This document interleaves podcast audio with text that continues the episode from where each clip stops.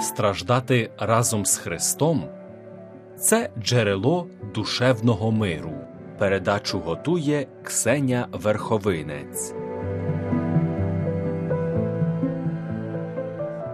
Дорогі хворі, люди, які страждають, часто провину за це скидають на інших.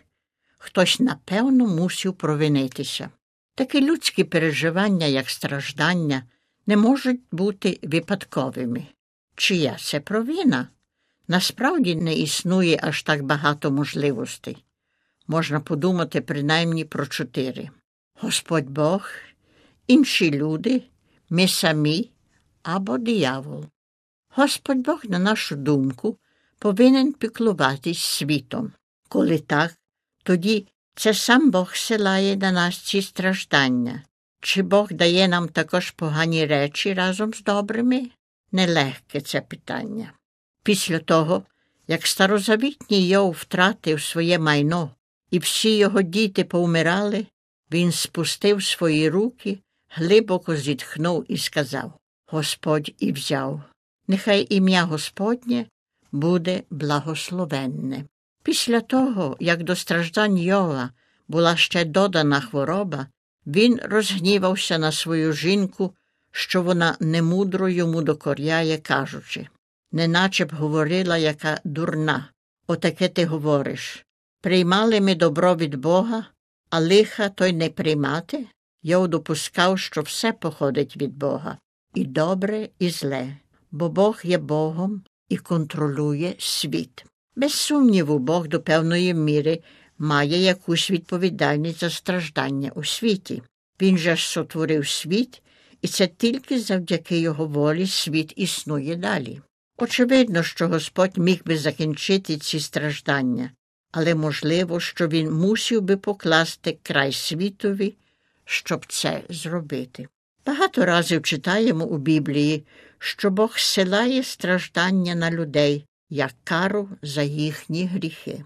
Так, у певному значенні Бог відповідальний за деякі страждання, бо Він є суддею, який приносить людям добро чи зло так, як вони на це собі заслужили. Біблія нам ясно каже, однак, що Бог ніколи не бажає кари, він радше бажав би її затримати, і він не знаходить насолоди у смерті чи болю людини. Однак Господь інколи зсилає страждання. Спонуканий нашими гріхами, коли бачить, що з наших терпінь вийде для нас більше добро. Так що одна з відповідей на запитання, чия це вина, може бути Божа. Друга відповідь могла бути інших людей.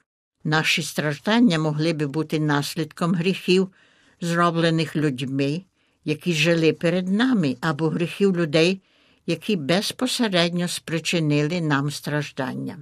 Можливо, це вина наших предків що залишили світ у такому страшному стані для наступного покоління. Нерідко звинувачуємо батьків чи матерів за наші страждання, і в багатьох випадках це часто виправдане.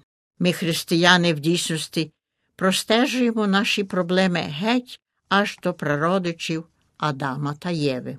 В кількох уривках Біблії читаємо, що гріхи батьків передані дітям до третього чи четвертого покоління.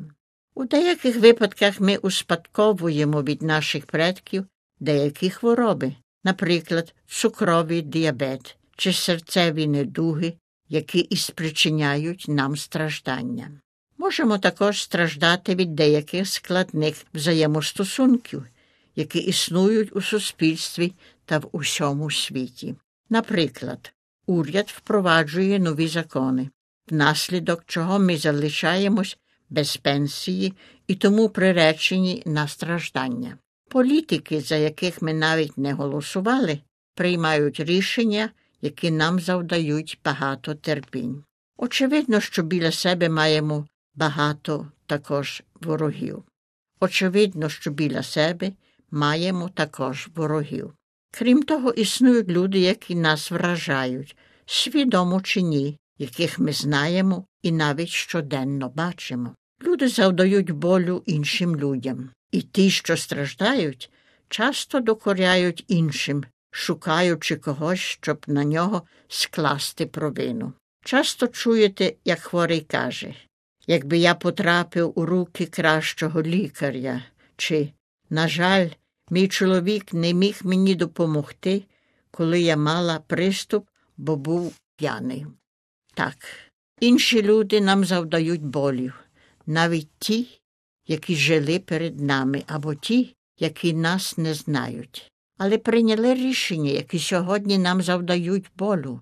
Часом наша потреба знайти відповідного за наші страждання я такою сильною, що знаходимо собі уявних ворогів всюди навколо нас, навіть у своїй родині.